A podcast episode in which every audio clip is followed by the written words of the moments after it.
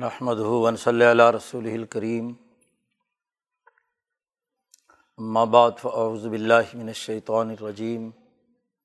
بسم اللہ الرحمن الرحیم۔ قال اللہ تبارک و تعالی: یا ایہا الذین آمنوا لا تأکلوا الربا اضعافا مضاعفۃ واتقوا اللہ لعلکم تفلحون۔ وعن علی رضی اللہ تعالی عنہ عن النبی صلی اللہ علیہ وسلم: کل قرض جر منفعۃ فہو الربا،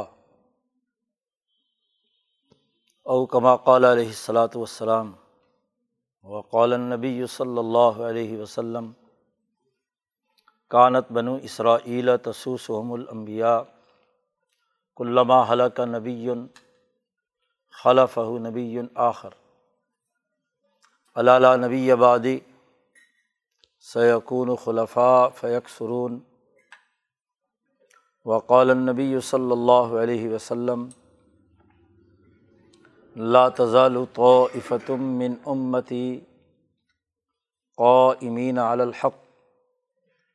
لا یضرہم من خالفہم۔ وقال النبی صلی اللہ علیہ وسلم: لا یؤمن احدکم حتی اکون احب الیہ من والدہ وولدہ والناس اجمعین۔ صدق اللہ مولانا العظیم وصدق رسولہ النبی الکریم۔ معزز دوستو، دین اسلام انسانی زندگی کے لیے ایک کامل اور مکمل نظام حیات عنایت کرتا ہے۔ کل انسانیت کی زندگی کے جتنے بھی شعبے ہیں، اس سے متعلق قرآن حکیم نے ہدایات اور رہنمائی دی ہے۔ نہ صرف ہدایات بلکہ ایک کامل اور مکمل نظام بھی واضح کیا ہے۔ اللہ کو چونکہ انسانیت بہت محبوب ہے، انسانیت کی بقا، اس کے احترام، اس کے امن و امان، اس کی معاشی ضروریات کی کفالت کے لیے ایک جامع اور کامل مکمل نظام حیات اللہ پاک نے عنایت فرمایا ہے۔ نبی اکرم صلی اللہ علیہ وسلم نے اس کا عملی نظام بتلایا ہے، تاکہ قیامت تک انسانیت انسانی خصوصیات کے ساتھ باقی رہے۔ انسان نہ تو جانور بنے اور بہیمی خصلتوں کا عادی ہو جائے، اور نہ ہی وہ انسانیت کے دائرے سے نکل کر کسی تخیلاتی روحانیت کی طرف مائل ہو، بلکہ انسان انسان رہے۔ اور انسان کی انسانیت کو باقی رکھنے کے لیے سب سے جامع اور بہترین طریقہ کار وہ ہے جسے پیارے نبی حضرت محمد مصطفیٰ صلی اللہ علیہ وسلم نے واضح کیا ہے۔ نہ تو خشک زاہدوں، رشیوں اور منیوں اور تنہائی میں زندگی بسر کرنے والے صالحین اور نیک لوگوں کا طریقۂ کار اختیار کیا ہے کہ وہ انسانی جسم کے تقاضوں کو سرے سے نظر انداز کر دیتے ہیں، اور نہ ہی جسمانی لذتوں میں منہمک وہ لوگ جو اپنے روحانی تقاضوں کو اور اپنے انسانی تقاضوں کو نظر انداز کر دیتے ہیں، بلکہ ایک ایسا جامع نظام جس میں انسان کی روح بھی ترقی کرے، وہ بھی اللہ کی معرفت حاصل کرے، اللہ کے ساتھ تعلق قائم کرے، اور انسانی جسم بھی اعتدال کے ساتھ اپنی ضرورتوں، اپنے تقاضوں کو پورا کر پائے۔ امام شاہ ولی اللہ فرماتے ہیں کہ انسان کو اللہ سے جوڑنے کے دو ہی طریقے ہیں۔ پہلا طریقہ یہ ہے کہ انسان اپنے جسمانی تقاضوں کو فنا کر کے صرف اللہ کی ذات کے اندر ایسے منہمک ہو کہ دنیا کے تمام تعلقات منقطع کر دے۔ یہ طریقہ کار کل انسانیت کے لیے نہیں ہو سکتا، اللہ ماشاء اللہ کوئی مخصوص لوگ ہوں وہ کوئی اس طریقے سے اپنے لیے کردار ادا کریں، جیسے بڑے بڑے اولیاء اللہ یا مجذوب لوگ کرتے ہیں۔ اور ایک طریقہ وہ ہے جو کل انسانیت کے لیے ہے، اور وہ طریقہ یہ ہے کہ ان کے جسمانی تقاضوں کو ایک ڈسپلن میں لایا جائے، اس کی اصلاح کی جائے، اس کے اندر جو بڑی ہوئی خواہشات اور لذتیں ہیں انہیں کم کیا جائے، اور انہیں ہر ایک مرحلے پر یہ باور کرایا جائے کہ ان کا ایک خالق و مالک اللہ تبارک و تعالیٰ ان کا شہنشاہ مطلق ہے، اس کے حکم کی پابندی کرنا یہ اس کی دنیاوی بقا کے لیے بھی ضروری اور ناگزیر ہے، اور موت کے بعد بھی اس کی آخرت میں کامیابی کی ضامن بھی ہے۔ تو دین اسلام ایک ایسا جامع نظام حیات دیتا ہے جس میں ان دونوں تقاضوں میں اعتدال پیدا کیا گیا ہے، اسی کا نام دین ہے، دین اسلام ہے، دین حنیفی ہے، دین محمدی ہے۔ اب اس جامع نظام حیات میں یہ ضروری ہے کہ انسان میں جو حد سے بڑی ہوئی خواہشات اور تقاضے ہیں وہ کنٹرول میں آئیں۔ رسول اللہ صلی اللہ علیہ وسلم جب دنیا میں مبعوث ہوئے، آپ کو اللہ کی طرف سے نبوت عطا کی گئی، اس وقت کے انسانی معاشرے میں بہت سی ایسی خرابیاں تھیں کہ انسانوں کی اکثریت جانوروں کی سطح پر اتری ہوئی تھی۔ قیصر و کسریٰ کا نظام تھا، 1000 سال تھے۔ مکہ مکرمہ میں ابو جہل، اتبہ، شیبہ اور قریشیوں کی ایسی حکومت تھی جو انسانوں کے ساتھ جانوروں والا معاملہ کرتی تھی، بہیمیت غالب تھی، دوسرے انسانوں کو حقیر سمجھنا، ان پر ظلم ڈھانا، ان کے حقوق توڑنا، ان میں مسکنت پیدا کرنا، غربت اور افلاس اگانا، بد امنی پیدا کرنا وغیرہ وغیرہ، بہت سی خرابیاں تھیں۔ اور ایسے ہی کفر و شرک میں وہ مبتلا تھے، اللہ کا انکار اور انسانیت کی توہین، یہ دو باتیں اس معاشرے میں پائی جاتی تھیں۔ قیصر و کسریٰ کا بھی یہی عالم تھا کہ اللہ کے ساتھ شریک ٹھہراتے تھے، اللہ کی عبادت صحیح طریقے سے نہیں کرتے تھے، اور انسانوں کو وقار اور عزت دینے کے بجائے انسانوں کو غلام بناتے تھے، اللہ کے احکامات کی پاسداری نہیں کرتے تھے۔ کہنے کو تو قیصر روم عیسائی تھا، حضرت عیسیٰ علیہ السلام کو مانتا تھا، تورات، انجیل وغیرہ کتابیں پڑھتے تھے، جو اس زمانے کا آپ صلی اللہ علیہ وسلم سے پہلے کا سچا دین عیسائی تھا، اسے مانتے بھی تھے، لیکن اللہ کے احکامات کی پرواہ نہیں کرتے تھے۔ ان میں ایک سب سے بدترین عمل جو اس زمانے میں رائج تھا دنیا بھر میں، وہ سود خوری کا نظام تھا، ربا جسے کہتے ہیں۔ سود خوری کا یہ نظام دراصل انسانوں پر ظلم ڈھانے کے مترادف تھا۔ تو نبی اکرم صلی اللہ علیہ وسلم جب تشریف لائے اور آپ نے انسانی معاملات اور معاشروں کو دیکھا، تو ایک مظلوم انسان اپنی بھوک مٹانے کے لیے، اپنے معاشی ضروریات سے محتاج ہے، یتیم ہے، مسکین ہے، اور دوسری طرف وہ ظالم طاقتور سودخور ہیں جو ان غریب انسانوں کی جسم کی چمڑی بھی ادھیڑ لیتے ہیں، ان کے کھانے کا بندوبست نہیں کرتے، ان کی ضروریات پوری نہیں کرتے۔ اس لیے مکہ مکرمہ میں نازل ہونے والی سورۃ المعون، اس میں اللہ تبارک و تعالیٰ نے سوال پوچھا ہے ان عربوں سے، اور غور و فکر کی دعوت دی ہے۔ کہا جا رہا ہے ارأیت، کیا تم نے دیکھا نہیں، الذی یکذب بالدین، اس انسان کو جو انصاف کا منکر ہے، انصاف کے سسٹم کو نہیں مانتا، عدل اس کے پیش نظر نہیں ہے، آخرت جو انصاف کا دن ہے اس کا ہی منکر ہے، الذی یکذب بالدین۔ فذلک الذی یدعو الیتیم، یہ وہ انسان ہے جو یتیم کو دھکے دیتا ہے۔ ابو جہل، عتبہ، شیبہ، قیصر و کسریٰ کا یہی مسئلہ تھا کہ سوسائٹی کا جو یتیم اور مسکین طبقہ ہے اس کو وہ اپنی سوسائٹی میں دھکے دے کر پیچھے پھینک دیا جاتا ہے،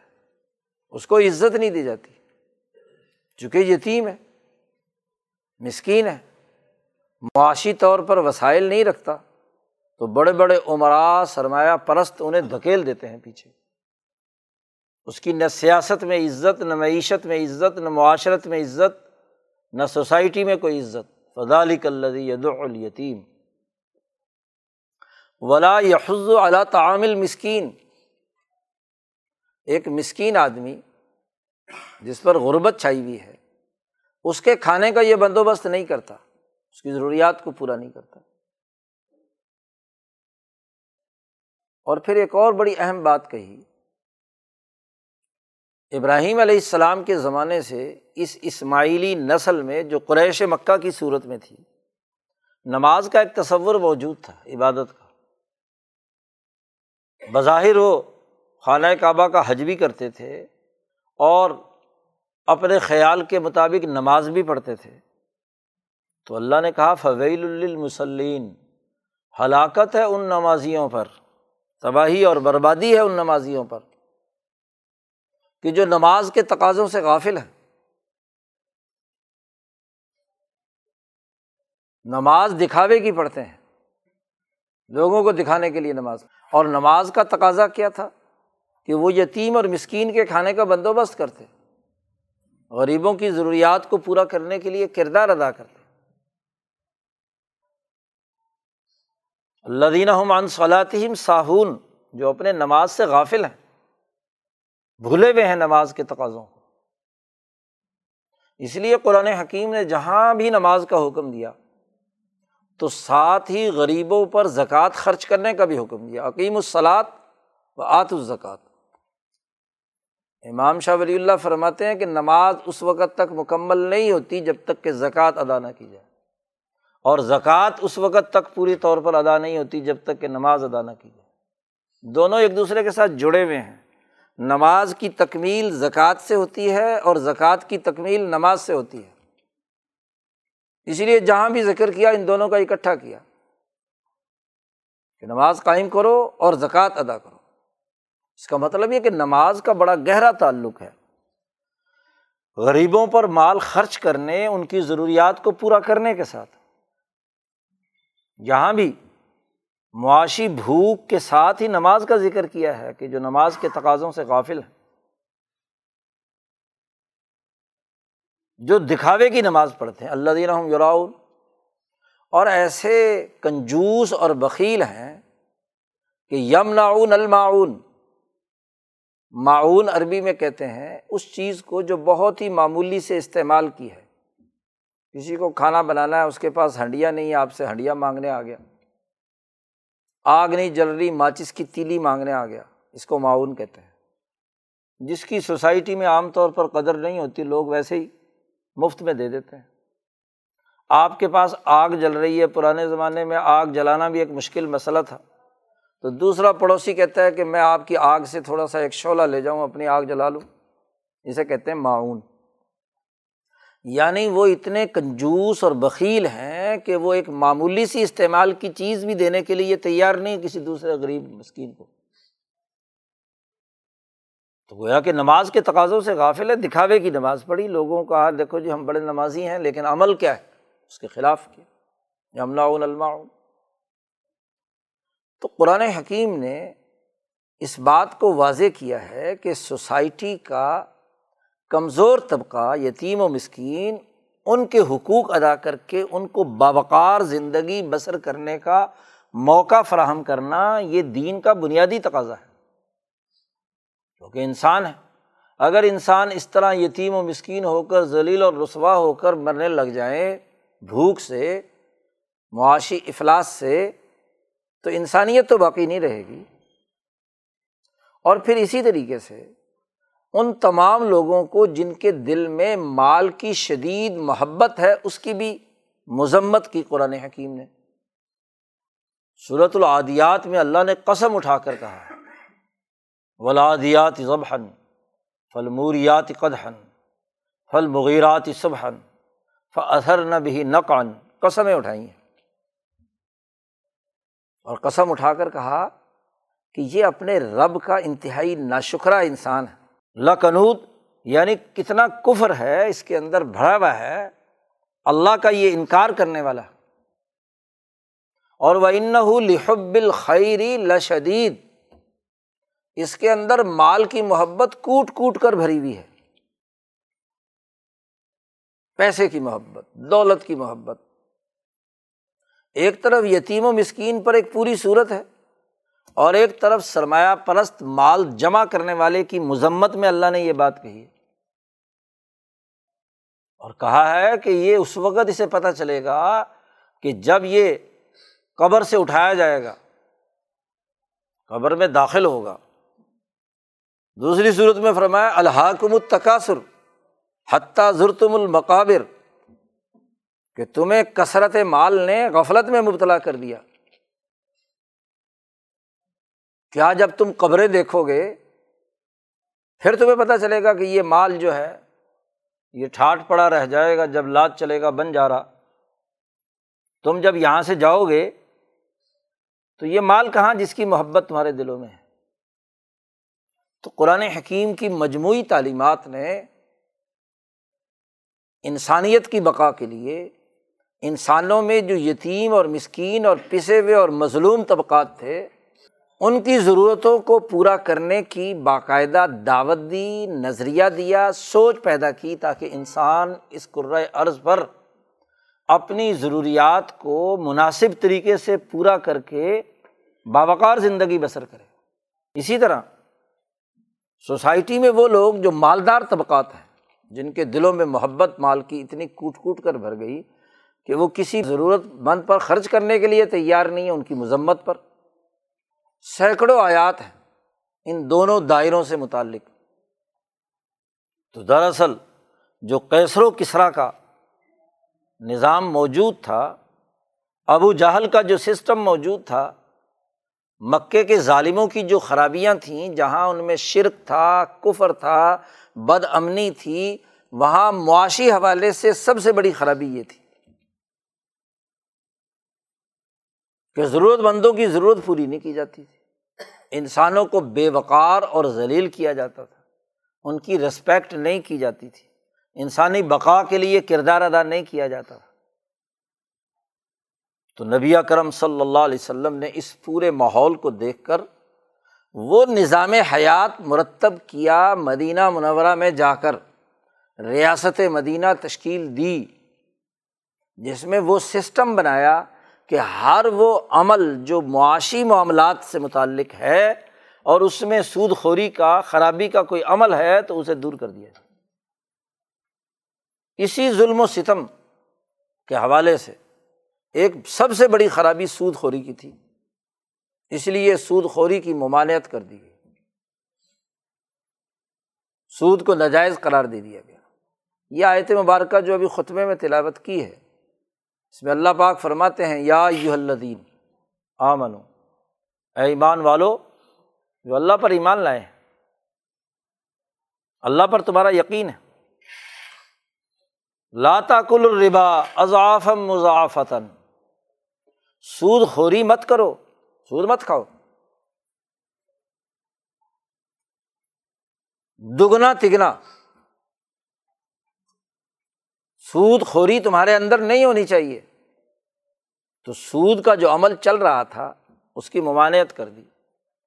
یہ اضعافا مضاعفۃ بھی اس تناظر میں ہے کہ وہاں کے ظالم نظام میں کسی آدمی نے سود پر پیسے لیے اور اس کی مدت جو اس نے مقرر کی تھی اس میں پیسے ادا نہیں کر سکا،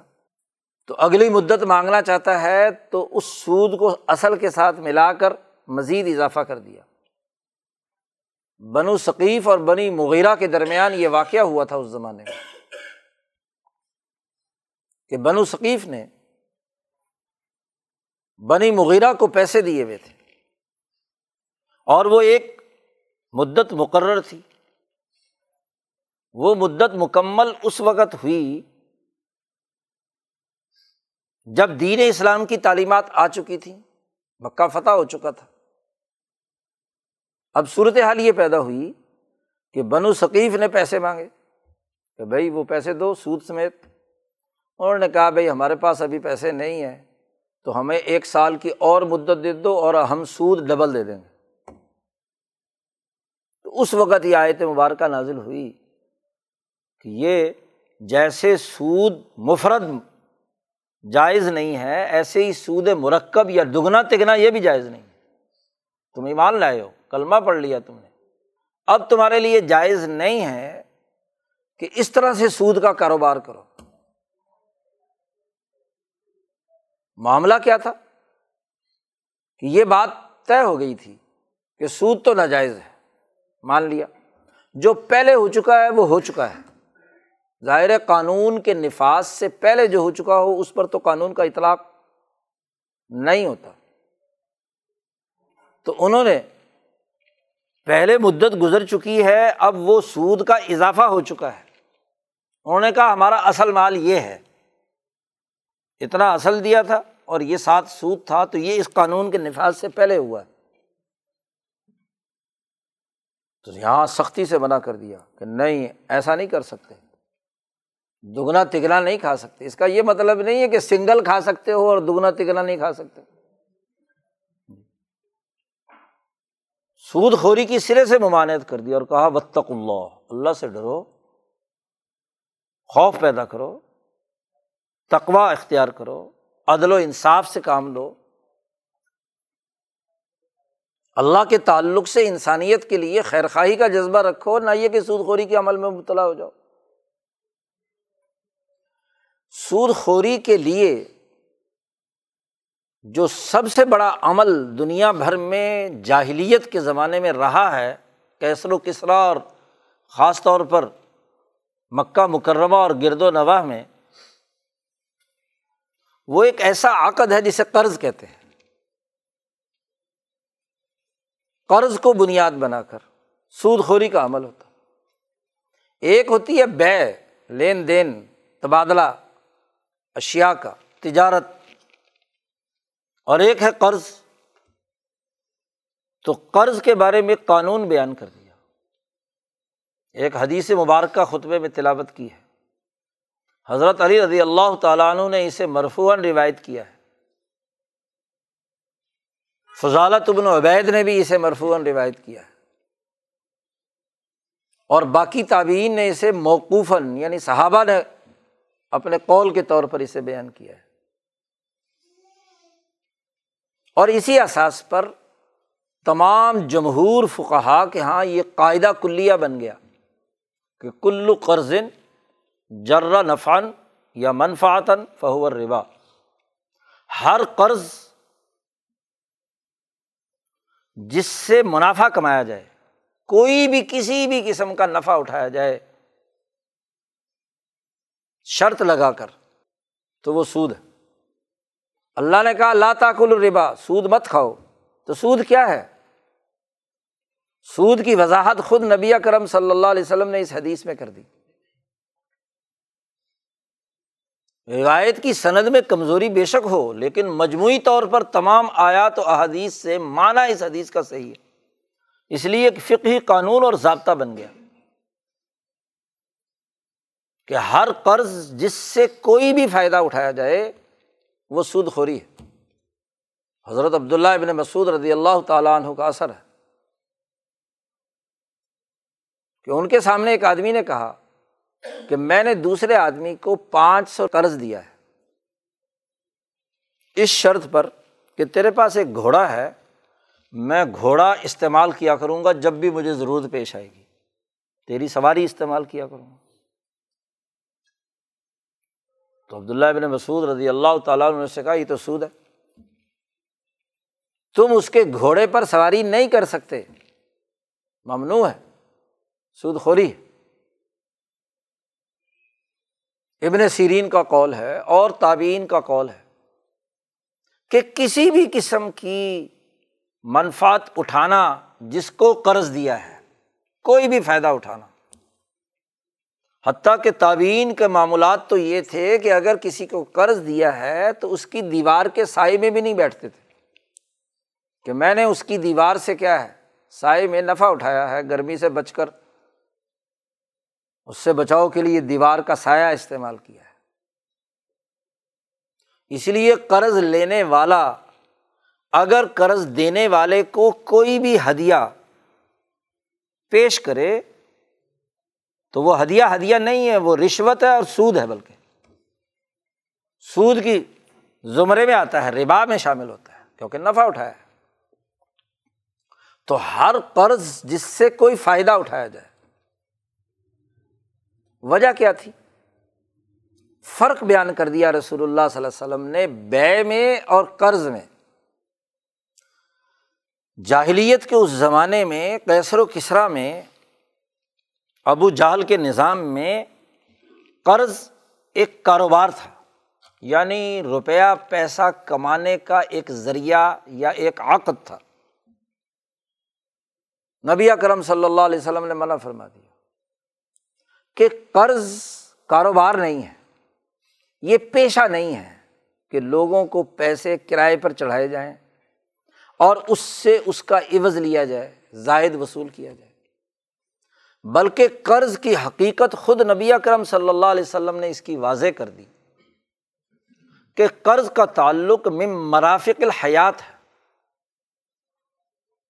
اس لیے قرض کی تعریف کی گئی ہے کہ کوئی آدمی کسی کو کوئی بھی چیز دے، کوئی برتن، کوئی کپڑے، کوئی سواری، یا اسی طریقے سے روپیہ پیسہ دے کہ وہ اس سے کچھ وقت تک، ایک مدت تک نفع اٹھائے، اور نفع اٹھانے کے بعد آپ کو وہ وہی چیز لوٹا دے اگر وہ ایسی چیز ہے جو استعمال کے بعد باقی رہتی ہے، کپڑا ہے، ہنڈیا ہے، کوئی اور بسترا ہے، کوئی چیز اس نے لی اور لینے کے بعد، استعمال کرنے کے بعد آپ کو دے دی، اس کے ذمے وہ قرض ہو گیا، دین ہو گیا، اسے وہ ادا کرنی ہے۔ اور یا وہ مثلی چیز ہے کہ وہ ویسی تو نہیں، اس جتنے پیسے، مثلاً پیسہ ہے، پیسہ تو جب آپ کے پاس آئے گا، زر آپ کے پاس آئے گا، اسے آپ استعمال میں لائیں گے، اسے کوئی چیز خریدیں گے، تو سال بعد یا 6 مہینے بعد وہ اصل پیسے تو آپ کے پاس نہیں ہیں، لیکن اس کے ہم مثل سونے چاندی کے وہ سکے ہیں جو اتنی ہی قیمت کے ہیں، تو اتنی ہی قیمت کے اس کو کیا ہے، آپ کو واپس کرنے ہیں۔ تو بعینی ہی یا بمثلی ہی، اس جیسی چیز آپ کے ذمے لوٹانا لازمی اور ضروری ہے۔ اسی کو قرض کہتے ہیں، اسی کو دین کہتے ہیں، یہ جائز ہے۔ قرض کا ایسا لین دین جو صرف اور صرف دوسرے کے فائدے کے لیے ہو، اور جتنی چیزیں دی گئی ہیں اتنا ہی آپ نے، اس کو کاروبار نہیں بنا سکتے، یہ بزنس نہیں ہے، یہ تجارت نہیں ہے، یہ پیشہ نہیں ہے کہ پیسے کرائے پر چڑھا دیے جائیں، اس کی اجازت نہیں ہے۔ اور یہ خود نبی اکرم صلی اللہ علیہ وسلم نے بھی قرض لیا ہے ضروریات کے لیے، یہودیوں سے لیا ہے بلکہ۔ اور جو اس طرح کی استعمال کی چھوٹی چھوٹی چیزیں ہیں، محلوں میں، برادریوں میں، ایک دوسرے کے کام آتا ہے، ضرورت کے وقت دوسری چیز اس کو دے دی، اور جب اس کی ضرورت پوری ہو گئی تو اس نے شکریہ کے ساتھ واپس کر دی، تو یہ معاونت انسانی یا ارتفاق انسانی کا ایک عقد ہے، یہ پیشہ نہیں ہے، یہ بات سمجھنے کی ہے، یہ کاروبار نہیں ہے، اس سے پیسے نہیں کمائے جا سکتے، یہ انسانی زندگی کا لازمہ ہے، وہ ایک ضرورت مند کی ضرورت کو پورا کرنا ہے۔ بلکہ احادیث اور روایات سے تو یہ اندازہ ہوتا ہے کہ صدقہ اگر کسی کو آپ نے کیا ہے، کسی کو مالک بنا دیا جی، اس کا اگر 10 گنا ثواب ہے تو قرض جو خالصتاً دوسرے کے فائدے کے لیے، منفعت کے لیے آپ نے دیا، کوئی شرط نہیں لگائی، اس کا 18 گنا فائدہ ہے، زیادہ فائدہ ہے۔ وجہ کیا ہے؟ کہ ایک آدمی کو اپنی ضرورت پوری کرنے کے لیے آپ نے وہ پیسے دیے یا کوئی چیز دی، اس نے استعمال کی، اب اس کی ضرورت پوری ہو گئی، اس نے وہ چیز آپ کو لوٹا دی، آپ نے وہ کسی دوسرے آدمی کو دے دی، وہ تیسرے آدمی کو دے دی، چوتھے آدمی کو، تو کتنا فائدہ ہو گیا اس کے لیے کہ سوسائٹی کے پسے ہوئے یتیم، مسکین، کمزور لوگ جو ہیں، بہت ساروں نے اس سے فائدہ اٹھا لیا۔ ملکیت اگر ہو گئی کسی دوسرے کی صدقہ کر کے تو صرف اسی کے پاس رہے گی نا، اور بسا اوقات اس کی جب ضرورت پوری ہو جاتی ہے تو اس کے لیے وہ چیز کیا ہوتی ہے؟ فالتو ہوتی ہے۔ تو اس طرح ایک چیز گردش میں زیادہ آئے گی، زیادہ لوگوں کو نفع پہنچے گا۔ تو قرض کو انسانی نفع کے لیے استعمال میں لانا، یہ دین اسلام کی بنیادی روح ہے، اور قرض کو پیسہ کمانے کا پیشہ بنا لینا، اس کو ناجائز قرار دے دیا۔ بلکہ اس کے مقابلے میں کہا گیا کہ ان تقرض اللہ قرضا حسنا، اگر تم اللہ کو قرض دو گے قرض حسنا تو اس کا ثواب آگے دگنا تگنا قرآن نے بیان کیا ہے۔ تو اللہ کو قرض دو، یعنی جب آپ کسی اپنے مسلمان بھائی خیر خواہی کے لیے اس کی ضرورت اور اس کی تکلیف کو دور کرنے کے لیے کوئی چیز دے رہے ہیں، استعمال کے لیے دے رہے ہیں، قرض دے رہے ہیں، تو اس کی تکلیف دور کر رہے ہیں اللہ کے بندے کی، تو دراصل اللہ کو قرضہ دے رہے ہیں نا۔ ایک ہے انفاق مال کہ آپ خرچ کر کے، صدقہ خیرات کر کے اس کو دے دیں، اس کی ملکیت میں منتقل کر دیں کہ لو اس کو جیسے چاہے استعمال کرو، تمہاری ملکیت میں ہے۔ صدقہ تملیک کا نام ہے، زکوٰۃ تملیک کا نام ہے۔ لیکن قرض کا لفظ یہاں کہا، من ذا الذی یقرض اللہ قرضا حسنا، کون ہے جو اللہ کو قرضہ دے قرض حسنا۔ یہاں بھی قرض کا لفظ استعمال کیا ہے، قرض حسن کا لفظ استعمال کیا ہے۔ تو قرض حسن وہی ہے جو 1 نہیں 2 نہیں 4 10 15 جتنے بھی لوگ ہیں ان کو وہ آپ بار بار دیتے رہیں اور ان کی ضروریات پوری کرتے رہیں۔ اسی لیے نبی اکرم صلی اللہ علیہ وسلم نے فرمایا کہ جو کوئی آدمی کسی دوسرے انسان کی تکلیف میں سہولت پیدا کرے، کوئی بھی قربہ، کوئی تکلیف ہے، مصیبت ہے، اس کو اس کے لیے ہلکا سانس دلوا دیں اسے، جس نے دنیا کی قربات میں سے کسی مصیبت کو کسی کو سانس دلوایا، حوصلہ دلوایا، اس کی ضرورت پوری کی، تو اللہ تبارک و تعالیٰ قیامت کے دن قیامت کی جو مصیبتیں اور تکلیفیں ہیں اس کو اس سے دور کر دے گا۔ ایسے ہی صدقے کا ذکر ہے، ایسے ہی قرض کا ذکر ہے۔ تو قرض کی بنیادی روح وہ انسانیت کے نفع کے لیے اس کا ایسا استعمال ہے کہ اس پر کوئی بھی کسی قسم کی زائد چیز وصول، کوئی کسی قسم کا نفع اس سے، قرض دار سے کسی بھی قسم کا نفع نہ اٹھایا جا سکے، یہ اس کی بنیادی روح ہے۔ اس لیے آپ صحابہ کے اقوال، تابعین کے اقوال، اولیاء اللہ کے اقوال اس معاملے میں دیکھیں گے کہ انہوں نے قرض دینے والے سے یہ کہا ہے کہ جس نے قرض مانگا ہے اس کی کوئی بھی معمولی چیز استعمال نہیں کر سکتے۔ حتیٰ کہ کہا ابو بردہ، جو ابو موسیٰ اشعری کے بیٹے ہیں، صاحبزادے ہیں، یہ یمنی لوگ ہیں، وہ جب مدینہ آئے تو حضرت عبداللہ ابن سلام رضی اللہ تعالیٰ عنہ، جو یہودیوں کے بھی بڑے عالم تھے، تورات کے حافظ بھی تھے اور قرآن کے حافظ بھی تھے، صحابی رسول ہیں، حضور صلی اللہ علیہ وسلم جب مدینہ منورہ میں تشریف لائے تو یہ عبداللہ ابن سلام جو یہودیوں کے سب سے بڑے عالم اور حافظ تورات تھے، یہ آئے اور رسول اللہ صلی اللہ علیہ وسلم سے 3 سوالات کیے۔ گزشتہ کسی جمعے میں نے بیان کیا تھا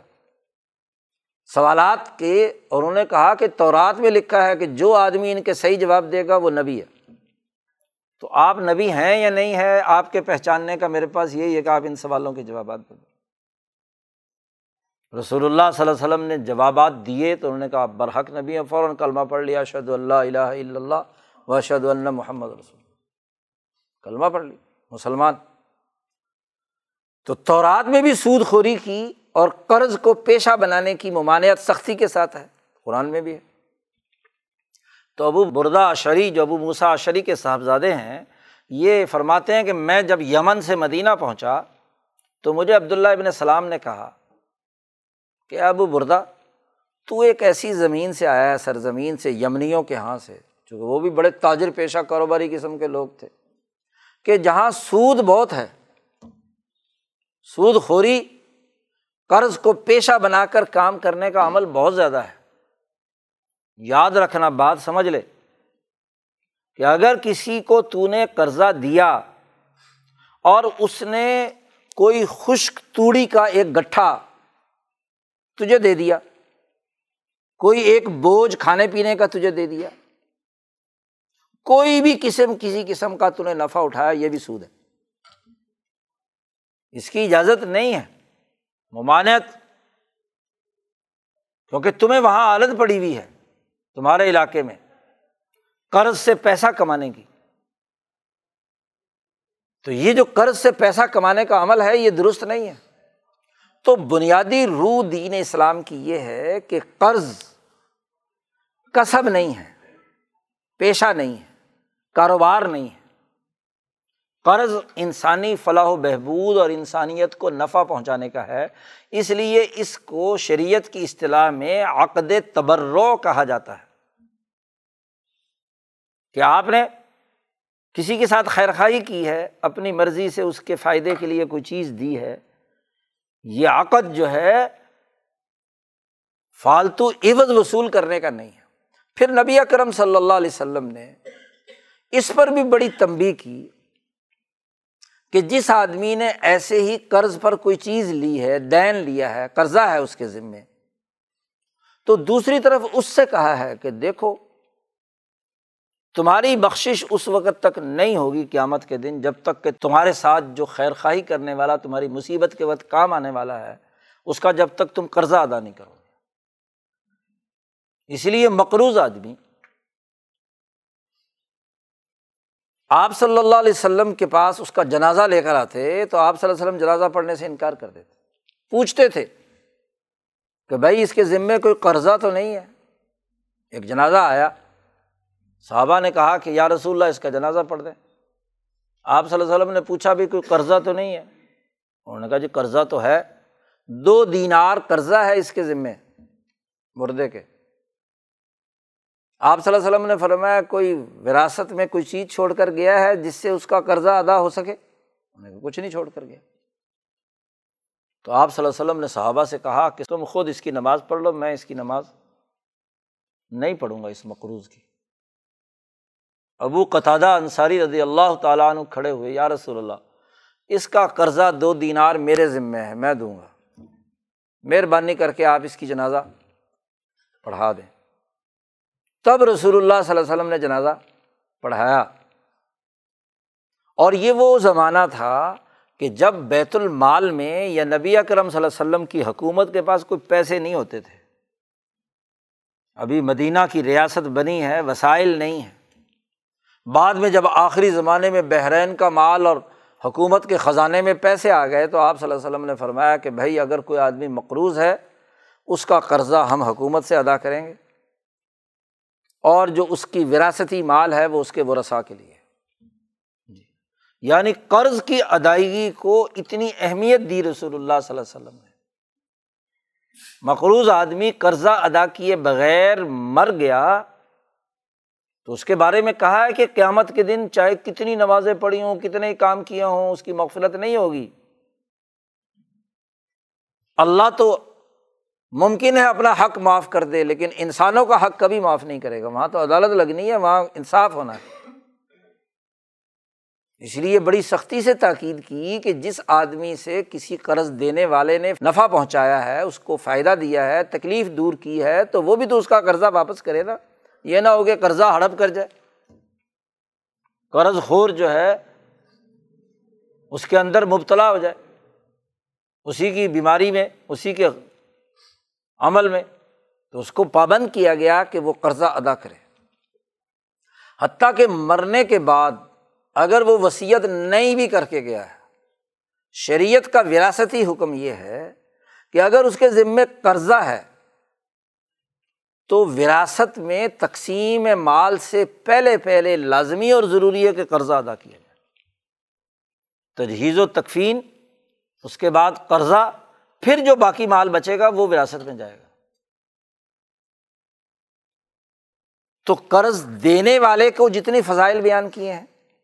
اتنے ہی کیا ہے، قرض جو لینے والا ہے اس کو بھی ذمہ دار ٹھہرایا ہے کہ وہ قرضہ ادا کرے، کیونکہ کوئی فالتو چیز تو دینی نہیں، جتنا ہے فَلَكُمْ رُؤُوسُ أَمْوَالِكُمْ، تمہارے مال کا جو اصل ہے وہ تو تمہیں واپس لوٹانا ہے نا، یہ تو نہیں ہے کہ وہ نہ لوٹائے۔ تو قرض کا یہ عمل اس کو پیشہ ہونے سے روک دیا، اور قرض کے حوالے سے ایک صاف شفاف تعلیمات محمد مصطفیٰ صلی اللہ علیہ وسلم نے، اس کا ایک نظام اور سسٹم، اس کے پروسیجر، اس کا طریقہ کار وہ آپ نے وضع کر دی۔ ہمیشہ سے جب بھی دنیا پر جاہلیت طاری ہوتی ہے، چاہے نوح علیہ السلام کے زمانے میں ہوئی ہو، ابراہیم علیہ السلام کے زمانے میں ہوئی ہو، یا موسیٰ علیہ السلام کے زمانے میں ہوئی ہو، یا محمد مصطفیٰ صلی اللہ علیہ وسلم کی بعثت سے پہلے ہوئی ہو، ہر جاہلیت میں سود خوری اور قرض کو پیشہ بنانے کا عمل اختیار کر لیا۔ اب اگر دین اسلام کی بنیادی تعلیمات یہ ہیں تو آپ دیکھیے آج کی جو جاہلیت جدیدہ پچھلے 300 سال سے پوری دنیا پر مسلط ہے، جسے سرمایہ داری نظام کہا جاتا ہے، اس کی سب سے بڑی خرابی ہی یہ ہے جو کیسر و کسرا والی تھی، کہ قرض کو کاروبار بنا دیا، روپے پیسے کو کرائے پر چڑھاؤ، قرضہ دو اور مقروض سے سود وصول کرو، پیسے وصول کرو، یہ پیشہ بن گیا۔ سرمایہ داری نظام کی سب سے بڑی خرابی سودی قرض ہے، کہ چونکہ یہ زر ہے، ایڈم اسمتھ لکھتا ہے جو سرمایہ داری کا بانی ہے دولت اقوام میں، کہ دنیا بھر سے زر اکٹھا کرو اور زر سے زر کماؤ۔ زر سے زر کمانا بیع کے ذریعے سے ہو، یعنی خرید و فروخت کے ذریعے سے ہو، یا سود خوری کے ذریعے سے ہو، قرض کے ذریعے سے ہو، کسی طرح بھی ہو، زر کو زر بنانا چاہیے، پیسے سے پیسہ کمانا چاہیے، بس اس کے علاوہ اور کوئی شکل۔ پیسے کا انسانی نفع کا استعمال کی سوچ سرمایہ داری نظام میں شامل نہیں ہے۔ خرابی جو بنیادی ہے وہ قرض کو پیشہ بنانے سے متعلق ہے، اور یہ پورا 300 سال ہو گیا ہے۔ پوری دنیا پر جہاں جہاں سرمایہ داری نظام قائم ہوا، اور خاص طور پر کمپنیوں کی حکومت قائم ہوئی، ایسٹ انڈیا کمپنی سے لے کر آج کی ملٹی نیشنل کمپنیوں تک، برطانیہ، فرانس کی ظالمانہ حکومتوں سے لے کر آج کی سرمایہ دار حکومتوں تک، ان کے معاشی نظام کی بنیاد ہی قرض پر سود وصول کرنے سے، قرض کو پیشہ بنا لیا، قرض کو کسب کا ذریعہ بنا لیا۔ ورنہ دنیا بھر میں تجارت تو لوگ کرتے تھے، تجارت ہی کے لیے یہ کمپنی ہندوستان آئی تھی، ایسٹ انڈیا کمپنی، جس کو مغل حکمرانوں نے یہاں تجارت کرنے کی اجازت دی تھی۔ تو تجارت ایک ایسا معاملہ ہے جس سے پیسے کمائے جاتے ہیں، بزنس ہے، لیکن قرض کو بزنس کا ذریعہ بنا لینا یہ دین اسلام کی تعلیمات سے بالکل متصادم اور انسانیت دشمنی کا عمل ہے۔ اچھا، دنیا بھر میں اس لوٹ مار کے ذریعے سے، قرضوں کے اس نظام کے ذریعے سے، پہلے دنیا بھر کے ملکوں کو غلام بنا کر ذلیل اور رسوا کیا، مسکین بنایا، یتیم بنایا۔ اگر ہم یہاں ہندوستان میں، بر عظیم پاک و ہند میں، بنگال میں انگریز آیا تو دراصل اسی قرض کے ذریعے سے ہی سارا مال لوٹا ہے انہوں نے جی۔ سب سے پہلے کاشتکاری تھی بنگال میں، صنعت تھی کپڑے کی، کاروبار تھا یہاں کے لوگوں کا، اور 100 سال ایسٹ انڈیا کمپنی نے جو کاروبار لندن میں اور انڈیا کے درمیان کیا، اس میں انڈیا کی تجارت کو زیادہ نفع ہوا اور برطانوی بحیثیت قوم کو نقصان ہوا۔ اس کی بیلنس شیٹ جو برطانوی دارالعوام میں پیش کی گئی تھی اس کے مطابق ہندوستان کو فائدہ تھا تجارت میں، برطانیہ کو نقصان تھا۔ تو وہاں کے لارڈز نے فیصلہ کیا تھا کہ کمپنی پر پابندی لگائی جائے، یہ ملک کے لیے نقصان دہ ہے۔ تجارتی بیلنس شیٹ برطانیہ کے حق میں نہیں تھی، تو کیا طریقہ کار اختیار کیا کہ یہاں کمپنی کی حکومت نے ظالمانہ ٹیکس لگا دیا اس مزدور پر، کسان پر، جو کپڑا بناتا تھا، کپڑے بنانے کی صنعت پر، اس کاشتکار پر جو فصل اگاتا تھا اس کی زمینوں پر ظالمانہ ٹیکس لگا کر کہا کہ یا تو ادا کرو، ادا نہیں کر سکتے، ان کی فصلیں اٹھا لیں، ان کی پیسے اٹھا لیے، اور باقی پیسے ان کے ذمے قرض بنا دیے، اور اس قرض پر سود در سود۔ یہ بے تو نہیں ہے نا، لوگ کہتے ہیں کہ جی کمپنی نے ہندوستان پر کیسے قبضہ کیا، وہ تو تجارت کر رہی تھی، تو تجارت میں اتنا پرافٹ ہوتا ہے کہ ہندوستان جو کل دنیا کی 25% دولت کا مالک تھا، انگریز یہاں سے گئے تو صرف 2% کا رہ گیا، 23% دولت جو یہاں سے لوٹ کر لے گئے۔ تو یہ کاروبار کی وجہ سے ہوتا ہے ایسا نہیں، اس نے یہاں اس کاشتکار کو، اس دستکار کو جو کپڑا بنتا تھا، ہندوستان کی بنگال کی ململ اتنی باریک تھی کہ انگوٹھی کی چھوٹی سی رنگ کے اندر سے پورا تھان گزر جاتا، اتنی نفیس ململ بنتی تھی۔ ان پر ظالمانہ ٹیکس لگا کر اس کو قرض قرار دے دیا اور اس قرض پر سود لگانا شروع کر دیا، سود وصول کرنا شروع کر دیا، اور پھر سال بعد نہیں دے سکتا تو اگلے سال دگنا، اضعافا مضاعفتا، جو قرآن نے کہا ہے، دگنا تگنا چوگنا، اور جب بالکل ادا کرنے کے قابل نہیں تو اس کی زمین قرق کر لی، اس کی صنعت پر قبضہ کر لیا، اس کے کاموں پر قبضہ کر کے ان کو ظالمانہ سزائیں دے کر ان کے انگوٹھے کٹوا دیے، ان کو ذلیل اور رسوا کیا۔ تو قرض کا چکر تھا نا جس سے لوٹ کھسوٹ ہوئی ہے۔ قانونی بیع کے ذریعے سے تو کوئی چیز بھی لوٹی نہیں جا سکتی تھی، تو قرض کے نظام سے ہندوستان، پاکستان کا یہ علاقہ کنگال ہوا۔ خوشحال ترین شہر تھا ملتان، شکارپور، لاہور، پشاور، کابل، لیکن یہ قرضے کے چکر میں انگریزوں نے ان کو مقروض بنا کر سود در سود وصول کرنا شروع کر دیا۔ ایک تاجر محنت کرتا ہے، کاروبار کرتا ہے، اگر اس پر ظالمانہ ٹیکس لگا دیے جائیں اور ٹیکس کو بھی سود کے ساتھ ملٹی پلائی شروع کر دی جائے تو وہ کب تک پے کر سکتا ہے؟ ایک کاشتکار کب تک پیسے دے سکتا ہے؟ تو اس ظالمانہ طریقے سے قرض کے اس چکر کے نام پر لوٹ مار شروع کر دی، اور جب لوٹ مار مکمل ہو گئی اور پیٹ بھر گیا یہاں کے، دنیا بھر کے یہ مظلوم خطوں سے جو کچھ نکالنا تھا وہ نکال لیا، اور یہاں آزادی کی تحریکیں چلیں۔ تو 75 سال پہلے آپ کو، کوئی 5-10 سال پہلے کچھ دوسرے علاقوں کو، مصر کو، شام کو، سعودی عرب کو، یہ ملک جو ہیں چھوٹے چھوٹے بنا کر، ہاں جی، ان کو ایسے عالمی نظام میں جکڑ لیا کہ وہ قرضوں کی معیشت کے بغیر چل نہ سکے۔ وہ قرضے جو ایسٹ انڈیا کمپنی یا برطانوی شہنشاہیت جس کے ذریعے سے دولت چوس رہی تھی، بہت بڑا ہتھیار مل گیا ان کے پاس کہ قرض ایک پیشہ ہے، قرض ایک کاروبار ہے، جو قرض لے وہ سود بھی دے، اور سود بھی اضعاف مضاعفہ، ڈبل ٹربل ٹریبل۔ یہ سود اس کے ذریعے سے قبضہ کیا گیا، تو انہوں نے کہا یہ تو بہت اچھا طریقہ ہے، سمپل بیع کاروبار سے، بزنس سے تو آدمی اتنے پیسے نہیں لوٹ سکتا، تو اب اس کو امریکہ کی قیادت میں 1944 اور 1945 میں بریٹن ووڈ کانفرنس میں اس کے اندر ایسا نظام بنا دیا کہ دنیا کے ملکوں کو بظاہر آزاد کر دو، گورے انگریزوں کے بجائے کالے انگریزوں کے حوالے کرو، اور ان سے معاہدہ کر لو کہ اب ممالک ہم سے قرضہ لیں گے، ہمارے ورلڈ بینک سے، آئی ایم ایف سے، جی، اور قرضے کا سود ادا کریں گے۔ آپ اندازہ لگائیں،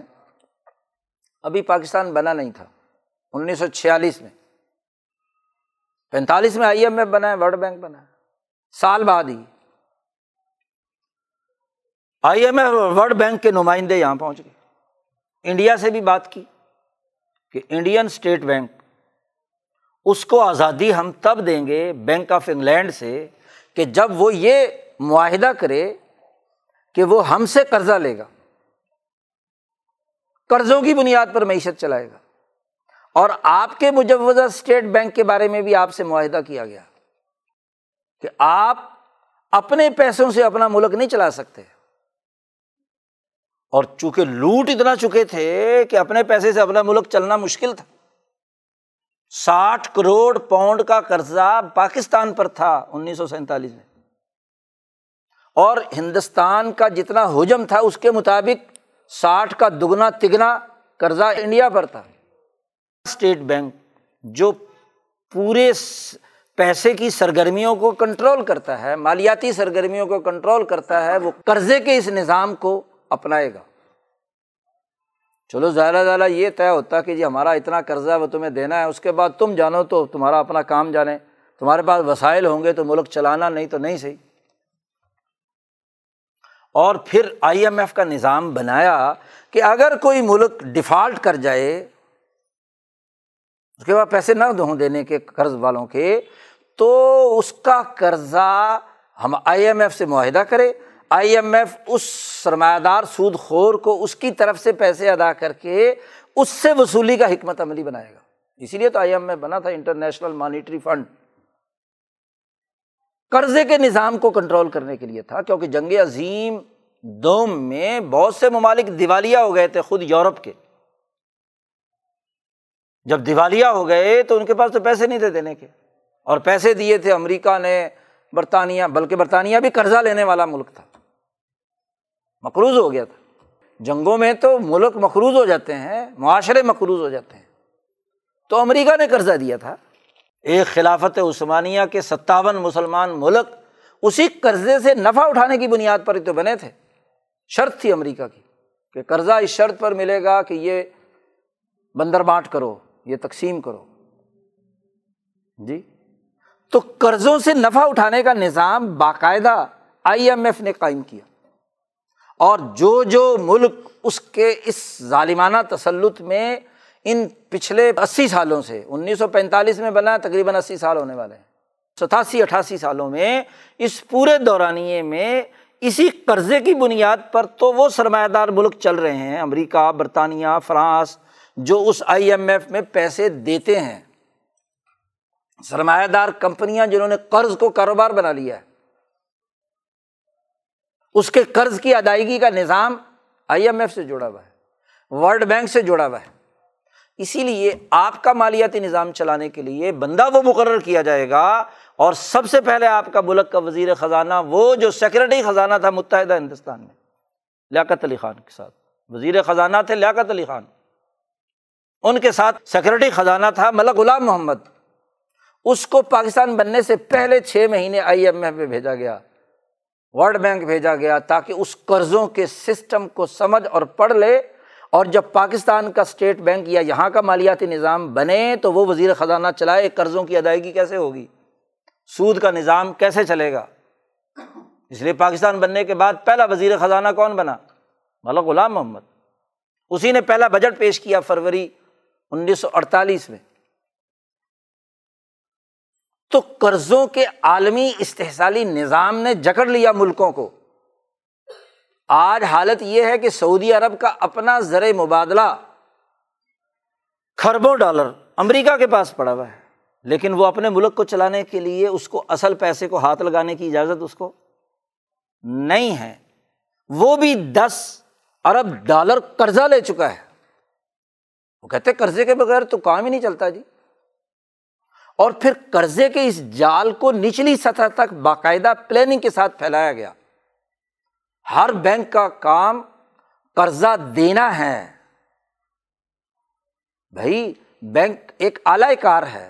لوگوں کی چھوٹی چھوٹی بچتیں جمع کرتا ہے، ان کو کہا کہ تم اپنے پیسے مجھے قرض دے دو،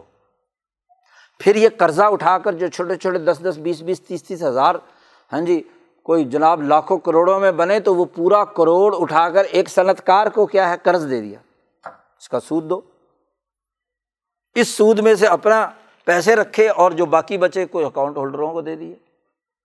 یہی تو ہے نا، یعنی پورے سودی نظام کا جنجال اسی بینکنگ سسٹم کے ذریعے سے قائم کیا گیا، اور پھر نئی اسکیمیں شروع کر دیں۔ پہلے تو صرف زر کرائے پر لیتے تھے، قرض لیتے تھے، وہ اس زر کو ایک اکاؤنٹ ہولڈر کے اکاؤنٹ میں منتقل کر دیا جاتا ہے، لو جی لاکھ روپے لو اور اس کا سود دو، جو بھی 6%، 10%، 20%۔ اب انہوں نے ایک گیم کھیل لی جی، اس کے لیے انہوں نے کہا کہ بھائی یہ قرض ہم آپ کو گاڑی کے لیے بھی دیں گے، مکان کے لیے بھی دیں گے، ٹریکٹر کے لیے بھی دیں گے، کھاد کے لیے بھی دیں گے، بیج کے لیے بھی دیں گے۔ زرعی ترقیاتی بینک بنا کاشتکاروں اور جاگیرداروں کو زراعت کے نام پر سود خوری کے نظام میں مبتلا کرنے کے لیے، بزنس بینک بنے بزنس کو قرضوں کی بنیاد پر چلانے کے لیے۔ آپ اپنے پیسے سے کاروبار کریں تو آپ کو فوراً FBIR والے پہنچ جائیں گے، اور اگر قرضوں پر آپ نے گاڑی لی ہو جی، قرضوں پر آپ کاروبار کر رہے ہوں تو کوئی پوچھنے نہیں آئے گا کہ جی میں تو قسط ادا کر رہا ہوں، مکان لیں، گاڑی لیں، کچھ بھی لیں۔ یعنی قرضوں کی اس معیشت کو جس میں قرض کاروبار بن گیا، جس کی ممانعت قرآن نے سختی سے کی، جس کو رسول اللہ صلی اللہ علیہ وسلم نے سختی سے منع کیا، جو 1200 سال تک دنیا بھر میں مسلمانوں کی حکومتوں میں حرام کام رہا، اس کو باقاعدہ پوری دنیا کے اسلامی اور غیر اسلامی تمام ملکوں پر مسلط کر دیا گیا۔ یہ ہے عالمی قرضوں کا استحصالی معاشی نظام جس نے آپ کو جکڑا ہوا ہے۔ اب قرض ہے یعنی زر کرائے پہ چڑھایا ہے، لاکھ روپیہ دیا ہے تو اس کا سود وصول کرنا ہے، بینک بھی دے یا بینک لے جی۔ اب 16% شرح سود کر دی آپ کے بینک نے۔ 2 دن پہلے کانفرنس میں، حرمت سود کانفرنس میں، گورنر اسٹیٹ بینک کہتا ہے کہ اسلامی بینکاری شروع کر رہے ہیں، اور ادھر سے شرح سود بڑھا دی۔ اور اب وہی گورنر اسٹیٹ بینک پرسوں بیان دیتا ہے، باقاعدہ بریفنگ دی ہے سینٹ میں، جو مالیاتی کمیٹی ہے اس کے سامنے بریفنگ دی ہے بینک نے کہ اسلامی بینکاری کیسے ہو سکتی ہے، اس نے کہا نہیں ہو سکتی، یہاں صاف جواب دے دیا۔ قرضوں کی معیشت ہے، عالمی قرضوں کا جکڑا ہوا نظام ہے، اس کے ذیل میں اسلامی بینکاری کیسے ہو سکتی ہے؟ اس کو بنانے کے لیے 5 سال ناکافی ہیں، اس کو کرنے کے لیے یہ ہونا چاہیے، وہ ہونا چاہیے، ہو بھی نہیں سکتا، کیونکہ جن قرضوں کی استحصالی معیشت میں آپ کو جکڑا ہوا ہے، اس کے نتیجے میں آپ اس بنیادی کانسیپٹ کو جب تک رد نہیں کریں گے کہ قرض کاروبار نہیں ہوتا، قرض تو انسانوں کے فائدے کے لیے ایک عقد تبرع ہے، فری ہے کہ آپ کسی ضرورت مند کو دیں۔ کاروبار کرنا ہے تو یا بیع ہوگی یا اس سے ملتی جلتی اور تجارت کے کاروبار ہوں گے جس کے ذریعے سے کام ہوگا، اور وہ زر کا نہیں ہو سکتا۔ اچھا جی، جب پورا بینکنگ سیکٹر، پورا کا پورا عالمی نظام سود خوری پر مبنی ہے، اب بجائے علماء اسلام اس کو چیلنج کریں کہ یہ قرضوں کا نظام ہی غلط ہے، انہوں نے کہا اس کو اسلامی بناتے ہیں جی۔ اسلامی بنانے کا طریقہ کیا ہے کہ ہے تو بے شک عالمی نظام کے تحت قرض، ہم اس قرض کا نام بدل دیتے ہیں جی، نام بدل دیا۔ جس زمانے میں ضیاء الحق نے 1980 کی دہائی میں بینکوں سے زکوٰۃ کاٹنی شروع کی تھی، زکوٰۃ کا نظام بنا کر، تو ہمارے انہی اسلامی بینکاری والے علماء نے اپنے ابا جان اور اپنے سارے جتنے بھی بڑے بڑے علماء کے فتوے پچھلے 100 سال سے تھے کہ بینک کے پاس جو پیسہ ہوتا ہے وہ قرض ہوتا ہے، تو انہوں نے فتویٰ دیا کہ قرض نہیں ہے بلکہ امانت ہے، بینک امین ہے، اور امین ہونے کی وجہ سے ہاں جی چونکہ ابھی اکاؤنٹ ہولڈر کی ملکیت میں ہے، لہذا اس پر جو زکوٰۃ واجب ہوگی وہ امین کو اختیار ہے کہ وہ اس میں سے زکوٰۃ کاٹ لے۔ اچھا جی، جب امین ہے، آپ کی بات مان لی بالفرض، حالانکہ قرض ہے، عالمی تمام عالمی نظام سے ہٹ کر آپ کوئی نظام چلا رہے ہیں، آپ کا اسٹیٹ بینک اس سے ہٹ کر ہے، آپ کا بینک اس سے ہٹ کر ہے نہیں، تو جب یہ امانت ہے تو امانت میں بے کہاں سے آ گئی؟ اب اس کو مزید بدلنے کی کوشش کی کہ جی اب اس کو ایک بے بنا دو اور بے کے ساتھ اجارہ شامل کر لو، کرائے پہ۔ یہ مکان کا پیسہ آپ کو دے رہے ہیں، مکان ہمارا ہے، آپ کو کرایہ دینا ہے، یعنی جتنی سود کی قسط ہوتی ہے اتنا ہی تقریباً آپ کرائے کے نام پر وصول کر رہے ہیں۔ تو کان ادھر سے نہیں پکڑا، ادھر سے پکڑ لیا۔ گاڑی کی جتنی سود کی قسط دینی ہے اتنی ہی قسط آپ کے اسلامی بینک سے کیا ہے، بلا سود بینکاری کے نام پر دی جانی ہے۔ تو کیا فرق ہوا؟ اور ٹیکنیکلی تو کوئی فرق نہیں ہے، کائبور کی بنیاد پر سودی نظام چلتا ہے اور اسی کی بنیاد پر کیا ہے، اسلامی میں نفع یا کرایہ چلتا ہے۔ تو حقیقی فرق اور جوہری فرق کیا ہوا؟ بنیادی کنسیپٹ کو چیلنج کرنے کی ضرورت ہے کہ قرض یا زر یہ کاروبار کے لیے نہیں ہے، یہ پیشہ نہیں ہے، اس کا نام جو مرضی بدل دو۔ اور آج المیہ اس قرض کے عالمی نظام کا آپ اندازہ لگائیے کہ پوری دنیا اس وقت پریشان ہے، خود وہ جنہوں نے قرض وصول بھی کرنا ہے۔ اس کی سب سے بڑی مثال یہ پچھلے ہفتے جو بالی میں کانفرنس ہوئی ہے G20 کی، 20 بڑے بڑے سرمایہ دار ملک جمع ہوئے، سر جوڑ کر بیٹھے ہیں، جس میں امریکہ بھی ہے، روس بھی ہے، چین بھی ہے، سارے ممالک وہاں پر سرمایہ دار ملک، خاص طور پر چین اور امریکہ سر جوڑ کر بیٹھے ہوئے ہیں کہ اس قرضوں کے نظام سے، عالمی قرضوں کے نظام کے بارے میں محتاط اندازہ، اس میں جو رپورٹ پیش کی گئی کہ 200 ارب ڈالر کے قریب ترقی پذیر ملکوں پر قرضہ ہے۔ یہ تو بہت ہی تھوڑا سا انہوں نے آن ریکارڈ قبول کیا، ورنہ اس سے زیادہ خربوں کا قرضہ ہے۔ اب اس قرضے کے نتیجے میں ممالک ڈیفالٹ ہو رہے ہیں، جس کی سب سے بڑی مثال سری لنکا اور دوسرے 2-3 ملک ہیں، اور آپ کو بھی ڈرایا جا رہا ہے کہ آپ کا ملک بھی ڈیفالٹ کر رہا ہے۔ تو انہوں نے کہا کہ اگر یہ ملک جن کو قرضے دیے گئے ہیں یہ ڈیفالٹ کر گئے تو ان کی ضروریات، ان سے سود کیا اصل زر واپس لینا بھی مشکل ہوگا، کیونکہ جب دیوالیہ ہو گیا تو دیوالیہ سے کوئی لے سکتا ہے بھلا؟ ٹھیک ہے، وہ سارے کے سارے پتھر کے دور میں چلے جائیں گے لوگ، وہ ملک بھی چلا جائے گا، لیکن ان کا قرضہ تو ڈوب گیا نا۔ دیوالیہ کا مطلب ہی یہ ہوتا ہے کہ ان کا قرضہ تو ڈوب گیا، چھٹی۔ تو سر جوڑ کر بیٹھے ہوئے ہیں اور وہ کہتے ہیں کہ ان قرضوں کو ری شیڈول کرنے کا کوئی نظام بننا چاہیے۔ اس پر پچھلے ایک ہفتے سے میٹنگ ہو رہی ہے جی۔ امریکہ کا دباؤ ہے کہ قرضوں کو ری شیڈول کرو، چائنا کہتا ہے کہ قرضوں کو ری شیڈول کرنے کے بجائے شراکت کا نظام بناؤ۔ قرضوں کو ری شیڈول کرنے کا مطلب تو اضاف مضافہ ہے نا، کہ آپ نے پچھلا قرضہ ساتھ شامل کر کے اصل بنا لیا، اس پر سود وصول کرنا ہے آپ نے۔ تو دنیا وہ کہتے ہیں کہ اگر یہ 57, 58 یا 100, 150 ممالک، 193 ملکوں میں 20 سرمایہ دار ہیں، باقی سارے کے سارے 170 ممالک جتنے بھی ہیں، اگر ان کی اکثریت ڈیفالٹ کر جائے گی تو پوری کی پوری دنیا کی معیشت کولیپس کر جائے گی۔ ان وہ جو چیزیں تیار کرتے ہیں وہ ان ملکوں میں آئیں گی، کوئی خریدے گا تو پوری معیشت کا چکر الٹا ہو جائے گا۔ آپ دیکھیے کہ جب بھی یہ قرضوں کی معیشت کے نتائج بھیانک نکلے تو ان قرض داروں نے مکمل ڈوبنے سے بچنے کے لیے ان قرض داروں کو بیل آؤٹ پیکج دیا کہ نہیں دیے، عوام کے چندوں سے۔ یہ وہ عذاب ہے جو اس وقت پوری دنیا پر دین اسلام کے عالمی معاشی نظام سے ہٹ کر سود خوری کے اس عالمی استحصالی نظام کے ذریعے سے مسلط ہوا ہے۔ تو جو دین کا عالم ہے،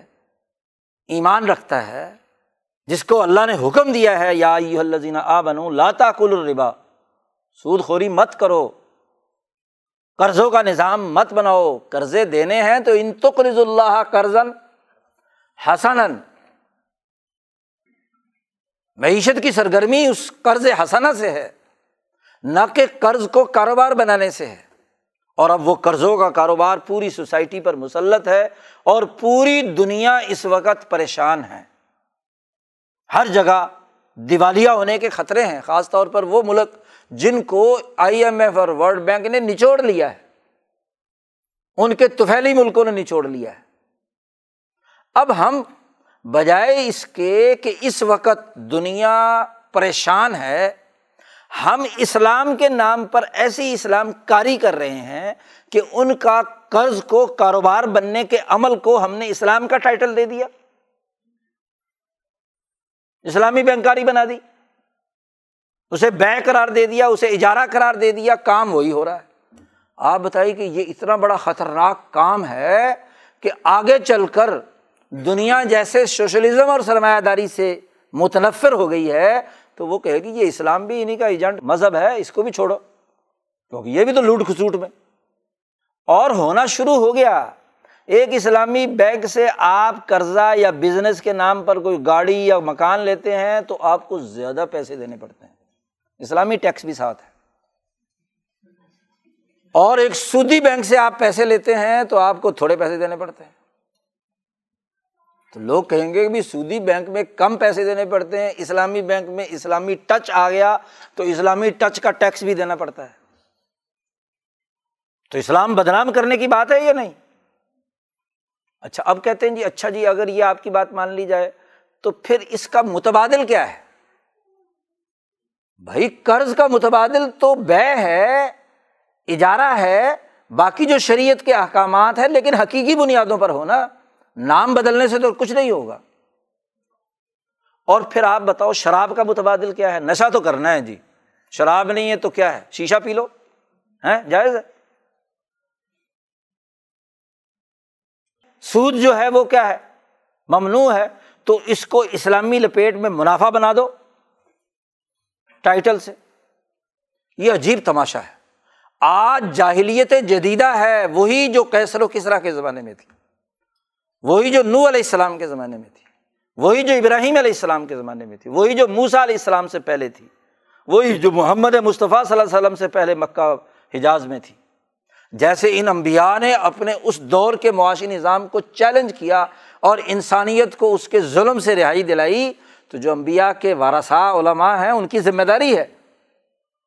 کہ وہ اس جاہلیت جدیدہ کی جو خرابی ہے، اس میں جو جہالت ہے، اس میں جو پستی ہے، اس میں جو فکری خرابی ہے، عملی خرابی ہے، اس کی نشاندہی کرے، بتلائیں کہ قرضے کاروبار کے لیے نہیں ہے۔ آپ بتائیں آج ایک فیصلہ ہو جائے کہ جتنے بھی قرضے ہیں، جیسے رسول اللہ صلی اللہ علیہ وسلم کیا کہ تمام جاہلیت کی سود میرے قدموں کے نیچے ہیں، ختم، اور سب سے پہلا سود میں اپنا معاف کرتا ہوں۔ رسول اللہ صلی اللہ علیہ وسلم نے فرمایا اپنے چچا عباس کا جو انہوں نے لینا تھا فلانی جگہ سے۔ تو قرضوں کا، معیشت کا عالمی نظام ختم ہو جائے تو آپ بتائیں کہ دنیا میں ڈیفالٹ کا خطرہ ہوگا، معیشتیں تباہی سے دوچار ہوں گی، انسانی ضروریات میں کوئی کمی آئے گی؟ نہیں۔ تو ہم چونکہ اسے بات کو سمجھانے کے بجائے ملمہ کاری کر رہے ہیں کہ جی اسی قرضوں کے نظام کے اوپر لپا پوتی کر کے ہاں جی اسلامی ونڈو کھول دیں۔ سودی بینک میں ایک سبز ونڈو ہے اور ایک نیلی ونڈو ہے، ادھر جاؤ تو سود ہے، ادھر جاؤ تو اسلام ہے، پیچھے بات ایک ہی ہے۔ کوئی آدمی ٹیکنیکل طریقے سے یہ بات ثابت نہیں کر سکتا کہ اسلامی بینکاری میں اور اس سودی بینکاری میں بنیادی فرق کیا ہے، بات ایک ہی ہے۔ کسی سے جو معاشیات کا ماہر ہے اس سے پوچھ لو۔ تو یہ بڑا المیہ ہے کہ ہمیں نبی اکرم صلی اللہ علیہ وسلم کے نظام کو بیان کرنا ہے نہ کہ اس نظام کے لیے بیساکھیاں فراہم کرنی ہے، اس سودی کے نظام کے لیے ہم نے کوئی اعلیٰ کاری کا کام کرنا نہیں۔ ہماری ذمہ داری ہے کہ ہم اس سودی نظام کے مقابلے میں جو نظام محمدی ہے اسے خالص طور پر بیان کریں، صحیح بیان کریں، اس کی اصل حقیقت واضح کریں کہ یہ دین ہے اصل۔ اس دین کا انکار کرنے کا نتیجہ جو اس وقت دنیا میں اذیت اور تکلیف ہے، نہ کہ اسی نظام کو لیپا پوتی کر کے اسلام کا سہارا دیں، جس کا نتیجہ یہ ہو رہا ہے کہ آج دنیا میں بھوک ہے۔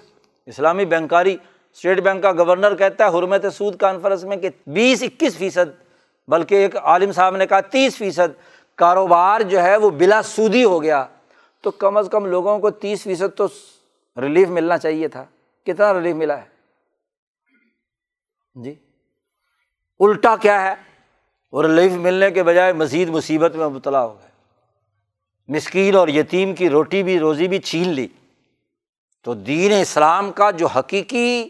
پیغام ہے، جو مکمل سسٹم ہے، معاشی سسٹم ہے، اس کو واضح کرنا، اس کا شعور پیدا کرنا، اس کے حوالے سے جدوجہد اور کوشش کرنا، یہ مسلمان کا فریضہ ہے، دین کی تعلیمات کا خلاصہ ہے۔ اللہ تعالیٰ ہمیں دین کو صحیح طور پر سمجھنے اور اس پر عمل کرنے کی توفیق عطا فرمائے۔ وآخر دعوانا الحمد للہ رب العالمین۔